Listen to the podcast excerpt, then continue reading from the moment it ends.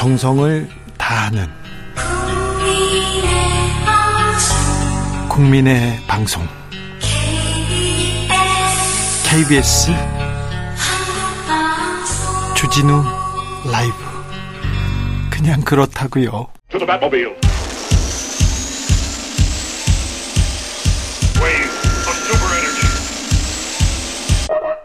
주기자의 1분 흉흉합니다. 서울 신림동에서 흉기 난동이 벌어졌고 또 테러를 벌이겠다며 온라인에 예고합니다. 분당 서현역에서 묻지마 테러가 발생했습니다. 칼부림 영상이 무차별적으로 퍼집니다. 분당의 한 아파트였죠. 오늘만도 서울 강남, 잠실, 부산, 의정부에서 불충 불특정 다수를 향해서 무차별 폭력 폭력 예고했습니다. 대, 전에서는 학교에서 교사가 칼에 찔리는 일이 있었습니다. 안전한 곳이 없다 이런 얘기 나옵니다. 길 걷는 것조차 무섭다 이런 얘기도 나옵니다. 불안합니다. 국민 불안합니다. 이 불안을 해소하나 해소할 특단의 대책 필요합니다. 외롭고 고립되고 불안하고 세상이 화난 사람들 다스려야 됩니다. 대책을 마련해야 됩니다.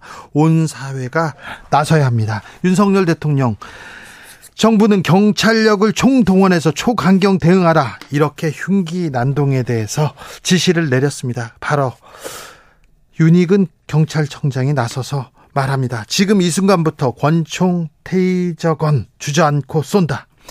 흉악한 범죄자 바로 제압해야 됩니다. 공권력을 위협하거나 폭력을 행사하면 단호하게 대처해야 됩니다. 그런데 총부터 꺼내야 되는 게 지금 최선의 대책일까요? 마동석 스타일로 무조건 깨부수는 게 지금 가장 필요한 일일까요? 고민이 됩니다. 고민이 필요하다고 저는 생각합니다. 흉기 소지자, 의심자, 그리고 이상 행동자에 대해서 선별적 검문 검색 실시하겠다 이렇게 얘기했습니다. 테러 의심자 잡아야죠. 뭐 먼저 대응해야죠. 그런데요. 대학 다닐 때 다짜고짜 가방 열어보라던 경찰 떠오릅니다. 데모하게 생겼다고 끌고 가던 관상가 경찰 아저씨도 아직 생생하게 기억납니다. 근거 없는 가짜 뉴스에 대해서도 강력히 대처하겠다. 이렇게 경찰청장 목소리 높였습니다. 아니, 여기에서 가짜 뉴스가 왜 나옵니까? 국민보다 권력자를 더 생각하는 건 아니지요, 경찰이. 민중의 지팡이 맞지요? 권력의 지팡이 아니죠. 경찰 수사가 한쪽에만 막 향하는 것도 아니죠. 시절이 너무 흉흉해서 물어봅니다. 주기자의 1분이었습니다. Black Eyed Peas, Where is the Love?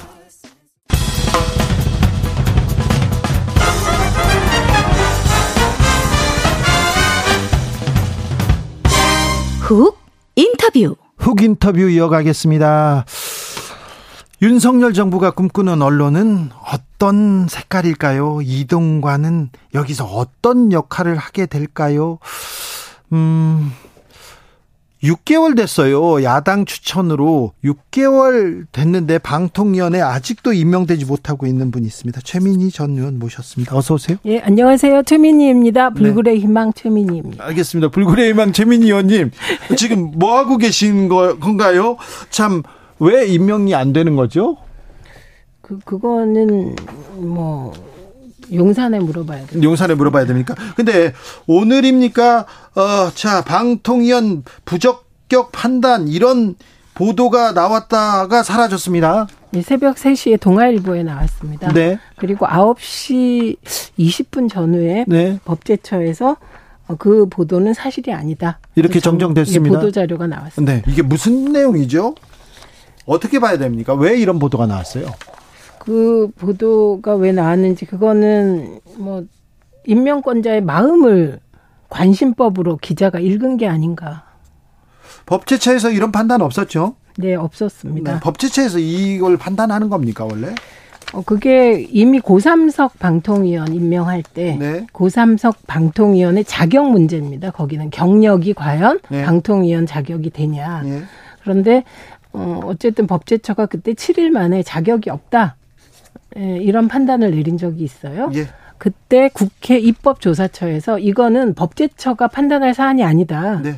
국회 교섭단체가 추천하고 국회에서 의결된 사안이기 때문에 이건 국회 의결이 우선이다. 네. 그래서 박근혜 대통령이 좀 있다가 임명했던 임명했죠. 일이 네. 있습니다. 네. 자타공인 언론 전문가신데요. 어, 이동관 방송통신위원장 임명 어떻게 보셨습니까? 어, 저는 그러니까 이 정부가 방송을 장악해서 어, 우호적인 보도 환경, 지금보다 더 우호적인 보도 환경을 만들려고 한다고 생각합니다. 그러니까 특히 KBS나 MBC가 정권 친화적 보도를 하도록 만들겠다. 이게 최종 목표이고요. 그리고 그게 1단계로 보고 2단계는 저는 방송 구조 조정을 하려고 하는 거라고 생각합니다. 구조 조정이라고 하면 예, 일부 공영 방송은 민영화하고 뭐 예. 뭐 이런 방식으로요. 그래요? 근데 그 제가 유튜브나 이런 거 보면 공영 방송 민영화가 그냥 행정부 차원에서 시행령을 어떻게 함으로써 해버릴 수 있다 이렇게 얘기하는 분들이 있는데 그건 그렇지 않습니다. 예, 네. 이건 법 개정 사안입니다. 네. 최근에 방통위에서 KBS, MBC 방송사 이사진에 대한 해임 추진하고 있습니다. 네. 이 절차 굉장히 무리하고 제가 드리고 싶은 말씀은 방통위는 합의제 행정기관입니다. 합의제 행정기관이라 함은 야당의 견제를 받아서 여당이 집행하라 이런 뜻입니다. 그래서 다섯 명의 위원으로 구성이 되어 있, 되게 되어 있는데요. 네. 현재 방통위는 세 명밖에 위원이 없어요. 네. 그러니까 그 자체가 방통위가 기형적인 상태인 거죠. 그렇죠. 예, 그래서 저는 방송을 구조 개편 뭐 집권 여당이 처리하겠다라 할 수 있다고 생각합니다. 근데 중요한 것은 그 결정은 다섯 명이 다 모인 완전체 방통위원회에서 해야 된다. 지금 세 명, 세 명만 남겨서 지금 세 명이서 지금 다 하고 있잖아요. 세 명이서 다 하고 있지만 사실상 야당 추천 방통위원인 김현 위원은 네. 이런 무리한 그 일처리, 예. 예, 무리한 KBS, MBC 이사진 교체 시도가 예. 이게 나중에 직권 남용으로 법적 책임을 질 수도 있기 때문에 네. 이게 절차를 오히려 더 이런 민감한 사안일수록 절차를 밟으면서 가야 된다. 예. 그리고 다섯 명이 다 임명된 이후에 해야 된다고 줄기차게 주장하고 있죠. 자, 언론 단체나 일부 민주당 일각에서는요. 자, 차라리 김현 의원까지 다 사퇴해서 정정수 정적수가 부족하면 이런 일 없지 않겠냐. 이런 전략은 어떠냐 이렇게 얘기했는데요. 근데 그 전략이 예. 이제 다섯 명이라고 방통위원회가 그러니까 다섯 명의 위원으로 구성되는데 네. 어, 이게 두 명 남았을 때, 네. 예. 그러니까 지금 두 명이라 하면 김현 위원이 그만두면 김효재 위원과 예. 이상인 위원 둘이 남으면 자, 방통위 회의가 성립되지 않는다는 전제하에 나온 얘기입니다. 그런데요. 예, 그런데 두 명으로도 회의는 가능하다는 유권 해석이 우세합니다. 그래요? 네. 그럼 그건 방법이 안 되네요. 그러니까 그 언론 단체가 주장하는 방통위 불능화를 시키겠다. 그것은 현실과는 다른 거죠. 네. 어, 저, 민주당 과방위 간사입니다. 조승래 의원이 방통위법 개정안 발의해서 아, 이렇게 기형적으로 방통위 운영하는 거 못하게 하겠다 이렇게 얘기하는데 이 대책은 어떻게 보셨어요? 그러니까 사실 이런 법을 발의해야 된다는 게 우리 방송 현실이 어떤가를 보여주는 적나라하게 보여주는 건데요. 네. 민주주의 일반 원칙에 따라 국회도 그렇습니다. 300명의 국회의원이 있는데 국회의원이 149명 남으면 국회는 자동 해산이에요. 네. 과반이 안 되니까 의결을 못 하니까. 네. 예. 마찬가지로 일반적인 민주주의 원리에 따르면 다섯 명의 방통위원이 있을 때 적어도 세 명의 위원이 회의에 참석해야 회의를 개의할 수 있, 는 거는 이건 너무 지극히 상식적인 것인데 지금 두 명으로도 운영이 가능하다. 네. 그래서 두 명으로도 운영하겠다는 의지를 정부 여당 쪽이 보이고 있지 않습니까? 네. 그러니까 그것을 막기 위하여 방통위가 정상적으로 운영하도록 적어도 세 명이 참석해야 회의가 되도록 하는 그런 법안을 낸 것이죠. 그래서 더 정확히 말씀드리면 이 세 명 중에 두 명은 여당 추천, 한 명은 대통령이 속하지 않은 교섭단체 추천으로 해야 맞는 거죠. 네. 자, 결국은요, 음, 윤석열 정부는 어떤 언론을 만들 어, 떤 언론 지형, 어떤 언론계를 만들겠다 이런 생각을 하고 지금보다 더 하염없이 어, 친윤 언론을 만들 언론 상황을 만들라고 하는 것 같습니다. 지, 금보다더 하염없이요? 네, 그런 것으로 봅니다. 저는. 네. 네. 어, 저 이동관 후보자가 공산당 기간지 발언 이렇게 나왔는데 이동관 후보자의 바, 발언은 어떻게 보셨어요? 대부분의 사람에게는 비상식적인 발언이지만 저는 오직 한 분. 은 한 분을 바라보는 해바라기성 발언이 아닌가 싶습니다. 지금요? 네. 아니 그 왜? 그러니까 임명권자 취향적 발언이라고 생각합니다. 청문회 역대 청문회 많이 보셨잖아요. 네, 직접 네. 해보시기도 네, 하고 네. 그런데 이번 청, 청문회에서 쟁점이 많지 않습니까? 네. 가장 중요한 쟁점은 저는 방송 장악이라고 생각합니다.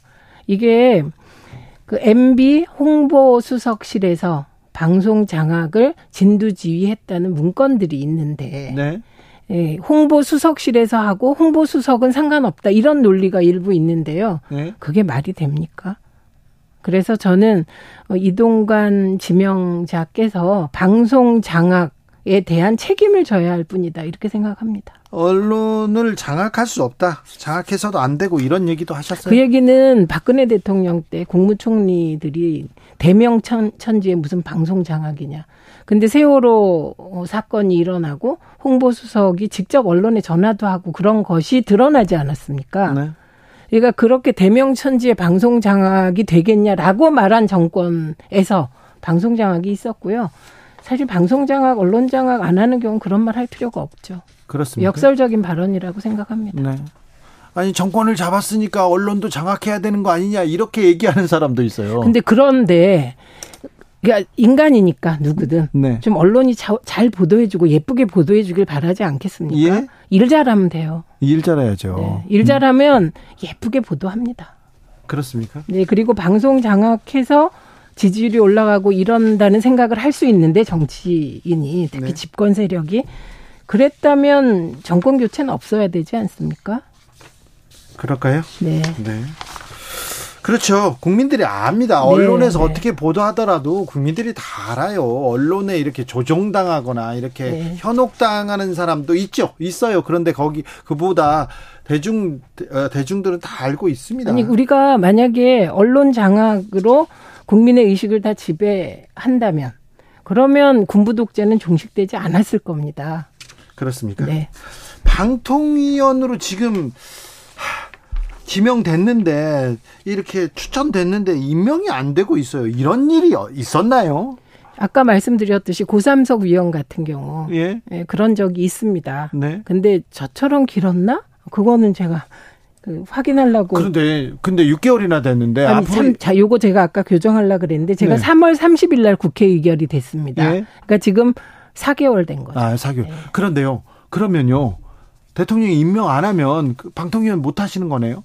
그럼 어떻게 합니까, 최민희는? 그런 일이 있어서는 안 되겠죠. 왜냐하면 그게 법 위반이세요. 왜냐하면 방통위 설치법에 보면 어 이게 구, 그 방통위는 다섯 명으로 구성되는데 네. 어, 대통령이 두 명, 국회가 세 명 추천하게 되어 있어요. 네. 네. 그리고 국회 세 명 중에는 대통령이 속하지 않은 교섭단체에서 두 명이 추천되게 돼 있습니다. 네. 그리고 이게 국회 의결되면 대통령은 임명할 수 있다가 아니라 임명한다로 되어 있습니다. 근데 임명을 안 해요? 임명해야 되는 겁니다. 그래요? 네. 지금 대통령이 지금 임명하지 않은 게 법 위반이다? 네, 저는 그렇게 생각. 법 위반이죠. 그 방통위 설치법 위반입니다. 그 임명 안 하면 어떻게 하실 겁니까? 그거는 사실 국회와 민주당이 예. 지금도 국회의장님이 얼마나 속이 안 좋겠습니까? 이것 때문에. 왜냐하면 저를 철저하게 검증했어요. 민주당 검증도 까다로웠고요. 예. 국회 사무처 검증은 더 까다로웠습니다. 그리고 그때 민주당 간사, 과방위 간사가 방통위 쪽에 예. 지금 문제가 문제를 삼고 있는 법제처의 유권 해석을 의한 FKI 정보산업연합회 비영리 단체인데요. 그 상금 부회장 경력이 적격 사유냐 부적격 사유냐 방통위에 질의를 했습니다. 네. 그래서 그 관계 그 실무 단위에서 부적격 사유 아니다라는 판단을 받고 저를 추천한 거거든요. 네. 그런데 그 방통위가 법제처에 유권 해석을 의뢰한 상황이죠. 그래서 법제처가 지금 4기, 3개월째 답을 안 내놓고 있습니다. 네. 고삼석 위원 앞서 얘기했잖아요. 네. 7일 만인가 6일 만인가. 네. 6일이라고도 하고 7일이라고도 하는데 6, 7일 만에 부적격이라고 판정을 내렸거든요. 네. 고삼석 의원은 임명까지 5일 걸렸습니다. 하이드님께서 독재 국가에 언론이 없는 것은 언론 탓이 아니라 독재 정권이 비판 의견을 용납하지 않아서입니다. 문동주님께서 방통위원장이 가장 먼저 해명 해야 될 것은 당연히 방송 장악하려 했던 과거의 문제를 깨끗하게 해명하는 게 맞습니다.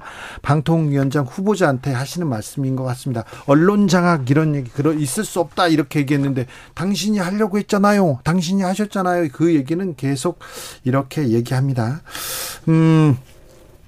정치권 상황 좀 더 열어볼게요. 예, 저 물어볼게요. 아, 고삼석 의원 위원 얘기 잠시만 더 이야기하겠는데 법제처의 유권 해석은 어, 걸린 시간은 5일이었고요. 임명까지는 3개월 걸렸습니다. 3개월 걸렸습니다. 바로 잡고 가겠습니다. 정치권상 좀 물어볼게요. 민주당 민주당은 혁신위에서 계속 이렇게 아, 좀 기사가 나옵니다. 근데 그것은 제가 답변하는 게 적절하지 않. 지금 언론 얘기만 하는 게 맞습니다. 예, 방송 얘기. 국민의힘 얘기 안, 안 하고 방송 얘기만. 네, 왜냐하면 어, 방송 얘기도 하죠. 그러면. 네, 저를 예. 오늘 법제처에서 보도 자료를 낼때 네. 동아일보가 뭐 유권 해석상 부적격이다 뭐 이런 보도를 냈는데 그걸 부정하는 보도 자료를 내면서 저를 방통위원 내정자라고 했더군요. 네. 네. 그러니까 저는 신분이 방통위원 내정자입니다. 네. 그래서, 그래서 방송에 관련된 얘기를 조금 더 했으면 좋겠고요. 네. 그리고 어, 많은 분들이 이 부분에 대해서 동의하는 부분이 있는데요. 어떤 방송 음, 방송통신위원은 정파적이면 안 된다. 네. 네. 정파적인 사람이 추천되면 안 된다라는 주장을 하는 분들이 계십니다. 네. 근데 이 부분에 대해서는 조금 설명을 드려야 되는데. 아니 그런데 전 지금 김효재 방통위원장 직무대리인가요? 네, 직무대행. 네, 그분 그분도 정치권에서 오신 분이잖아요. 네, 그렇습니다. 네. 그리고 안영환 전 안영환. 안영환 전 상임위원도 어, 국회의원 출신입니다. 네. 재선 의원 출신이고 김현 지금 현재 상임위원도 예, 전 국회의원입니다. 네. 그래서 실제로는 정치인들이 많이 들어가고 있는데 예. 그런데 정치인은 들어가면 안 된다. 정파적이면 안 된다. 이런 주장을 하시잖아요. 근데 이거는 사실 설 그 조금 설득력이 예. 좀 떨어지는 게 지금 지금 정치인들이 많이 들어가서 하고 계시지 않습니까? 네, 그리고 이게 저희가 어, 제가 방송위원회 부위원장을 할 때 방통위 설치법을 정부 파트에서 내용을 이제 같이 조율을 했고요. 네. 그리고 국회에서는 그때 여당 과방위 관사였던 정청래 의원이 이 법을 같이 만들었습니다. 네. 그때 방송과 통신이 결합되고 네. 예, 결합되는 과정에서 네. 이게 정부 기구가 되다 보니 네. 방송통신위원회가 네. 정치인이 들어가야 되냐 마냐를 놓고 많은 토론을 했습니다. 네. 그런데 여러 가지 공무 단임권에 단임권까지 고려할 때 정치인이 들어가는 걸 막을 수가 없다. 네. 알겠습니다. 네, 이런 결론을 내렸습니다. 자, 언론 전문가니까 물어볼게요. KBS는 어떻게 될 것 같습니까? KBS는 국민의 방송으로 확고하게 자리 잡아야 되고 특히 네. 저는 이동관 내정자가 한 말 중에 예. 그 대한민국의 BBK나 NHK 같은 공영방송을 BBC나 만, NHK BBC나 NHK 네. 같은 걸 만들고 싶다고 했을 때 아 정말 그 KBS 재원 마련을 위한 획기적인 대안을 제시할라나 보다 이렇게 생각했습니다. 그런데요. 예, BBC는요 네. 연간 25만 원? 예. 우리 돈으로 네. 환산하면 네. 그 정도의 수신료를, 수신료를 내고 있습니다. 예. 예. 그리고 뭐 프랑스가 수신료 뭐 없앴다 그거 정부 재정으로 예, 정부 있습니다. 재정으로 지원해 준다는 거기 때문에 네. 뭐든지 사실에 입각해서 해야 되고 정말 BBC와 같은 공영 방송을 확고하게 만들고 싶으면 수신료 분리 징수를 추진할 게 아니라 네. KBS 수신료를 확실하게 현실화해 줘야 된다고 생각합니다. 아니 그런데 수신료를 이렇게 깎으면 그러면 질이 떨어지죠 방송의 질이. 그런데 네. 방송의 질을 생각하진 않는 것 같아요. 지금 정부에서. 그게 걱정이죠. 그런데 저는 그 좋다 이거예요. 수신료 분리 징수를 윤석열 대통령이나 윤석열 정부의 철학으로 추진한다. 그렇더라도 다섯 명의 완전체인 방송통신위원회에서 네. 합의제 행정기구답게 토론에서 추진하자 이게 저의 주장입니다. 아니 주장인데 주장 안 들어요. 그렇게 얘기 주장하지 않습니까? 그러면 네. 더안 해요. 아니 그래도 주장해야 돼요. 주장은 합니다. 옳은 걸 옳다고. 자 네. KBS 이사들 계속 해임하고 지금 MBC 이사까지 해임 추진하고 있는 과정입니다. 네, 이사장과 이사를요. 네, 네, 지금 동시에 지금 계속해서 해임하고 있는 과정인데 뭐 방통위원을 다섯 명으로 지금 이렇게 절차를 갖춰라 얘기를 하시는데 지금 계속해서 이렇게 굴러가고 있어요. 아니 그래서 제가 나온 거고. 네. 그래서 문제 제기를 계속 하고 있는 거고 민주당도 그렇고 언론 단체에서 하고 있는 거죠. 동시에 이사진 해임하는 경우는 보지 못했잖아요. 그리고 특히 KBS, MBC 이사장을 동시에 해임하겠다고 하는 이거는 이제 처음 있는 일이죠. 그래서 네. 제가 제안 드리고 싶은 거는 그 뭐 그게 철학이면 하셔야 되겠죠. 그런데 왜 이렇게 급하게 하냐는 거예요. 네. 이렇게 급하게 하면 절차상의 문제로 법적 시비가 반드시 발생하지 않겠습니까? 당하고 있는 MBC나 MBC 이사회나 KBS 이사회나 민주당이나 시민사회는 가만히 있냐고요. 예. 네. 그래서 이게 복잡한 법적 문제를 발생시킬 수 있으니 민주당과 시민사회가 가만히 있지 않더라도 우리는 추진하겠다 이렇게 정부 여당은 생각하는 것 같습니다. 네 그렇게 하면 네? 무리가 발생한다는 거예요. 우리가 이 광경을 많이 봤다는 거예요. 네. 역사적으로. 네, 네 그래서 그냥 급하게 생각하지 마시고 네. 그 위원장도 임명하고 6기가 출범하고 예, 그러고 하셔도 늦지 않습니다. 아니 그냥 할 것 같은데요. 그냥 할 것 같은데 이런 얘기를 하신다고 해서 좀 말을 듣거나 이렇게 어 절차를 지키거나 천천히 하거나 그러진 않을 것 같아요. 그거는 만약에 정부 의도대로 됐으면 한상혁 위원장은 지난해 11월에 그만뒀어야죠. 한상혁 결국은 그만뒀잖아요. 한상혁 전 위원장이 예. 2022년 5월 10일 날 그만두느냐, 네. 2023년 3월에 그만두느냐, 5월에 그만두느냐 굉장히 다른 거라고 봅니다. 네. KBS하고 아, MBC 이사가 해임 진행 절차 진행 중이다고 얘기했는데 EBS 이사도 지금 해임 절차 진행 중입니다. 언론계가 지금 폭풍 전야입니다. 폭풍 속에 지금 들어와 있는데 아, 매우 중요한 문제인데 이 네. 문제가 크게 공론화되지 않는 것 같다. 아, 민주당도 큰 관심이 없는 것 같다. 이런 얘기를 아, 많이 그 합니다. 그런 과정에서 계속해서 어 정부 그리고 이동관 방통위원장 후보자가 어떻게 어떻게 생각대로 지금 언론계는 진행되고 있다. 아, 어, 그렇게 그, 얘기를 하는데. 근데 어쨌든 그 민주당은 이동관 지명자 청문회에 총력을 집중하고 있고요. 예. 예 그리고 어제부터 네. 원내대표가 나서서 네. 방송 장악 중단과 방송 장악 저지를 위해서 네. 힘을 모으겠다고 공언한 바 있습니다. 네. 네. 알겠습니다. 좀 지켜보겠습니다. 아, 방송 방통위원 후보자 이렇게 이렇게 지금 법적 용어가 방통위원 내정자 내정자. 네. 최민희 방통위원 내정자 얘기를 들었습니다. 어, 월요일에는 국민의힘의 어, 방송에 관한 언론에 관한 얘기도 듣겠습니다. 최민희 전 의원 감사합니다. 고맙습니다. 방통위원 내정자였습니다. 아, 교통정보센터 다녀올까요, 김민희 씨?